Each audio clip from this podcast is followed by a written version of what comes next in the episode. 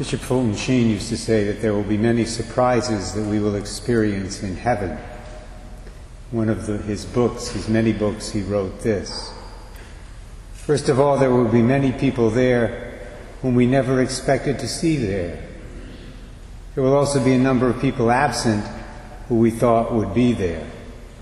Finally, there will be one great surprise, greatest of all, that you and I are there. I'll see you in heaven. This is why, my brothers and sisters, even though we can legitimately make certain judgments in this life, we must never, ever judge another person's soul. No matter how bad they may appear to be, we must never judge another person's standing before the Lord.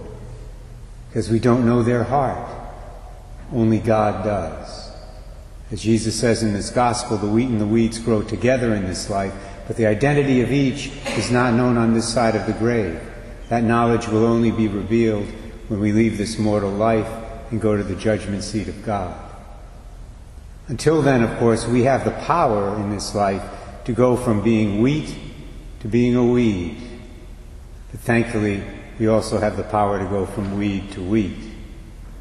The key to being in the right group at the end of it all is to have the attitude of the Hebrews in today's first reading.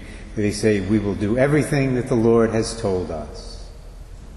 Then obviously we have to follow through on that commitment, which the Hebrews unfortunately did not always do. There's a line I came across in the Magnificat that sums it up beautifully, I think. It says this Christ will sort out everything at harvest time. We have only to remain patiently and firmly rooted in Him until the end.